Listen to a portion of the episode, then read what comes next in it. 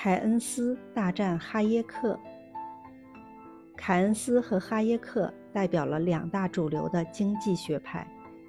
哈耶克继承了18世纪启蒙思想家的思想，以个人主义出发，自由是他永恒的理想。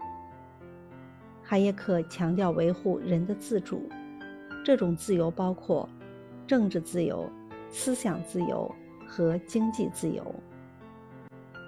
其中，经济自由是自由的基础。他相信资本主义经济本身有一种自行趋于稳定的机能，反对国家对于经济生活的干预。而凯恩斯认为，市场经济也是需要管理和干预的。一种带有适当干预和管理的市场经济，即所谓的混合经济，是最佳的。当市场崩溃的时候，政府应该增加支出，这些支出经过乘数效应的放大，在整个市场中激发出巨大的动力，从而拯救市场。书评节选自《凯恩斯大战哈耶克》。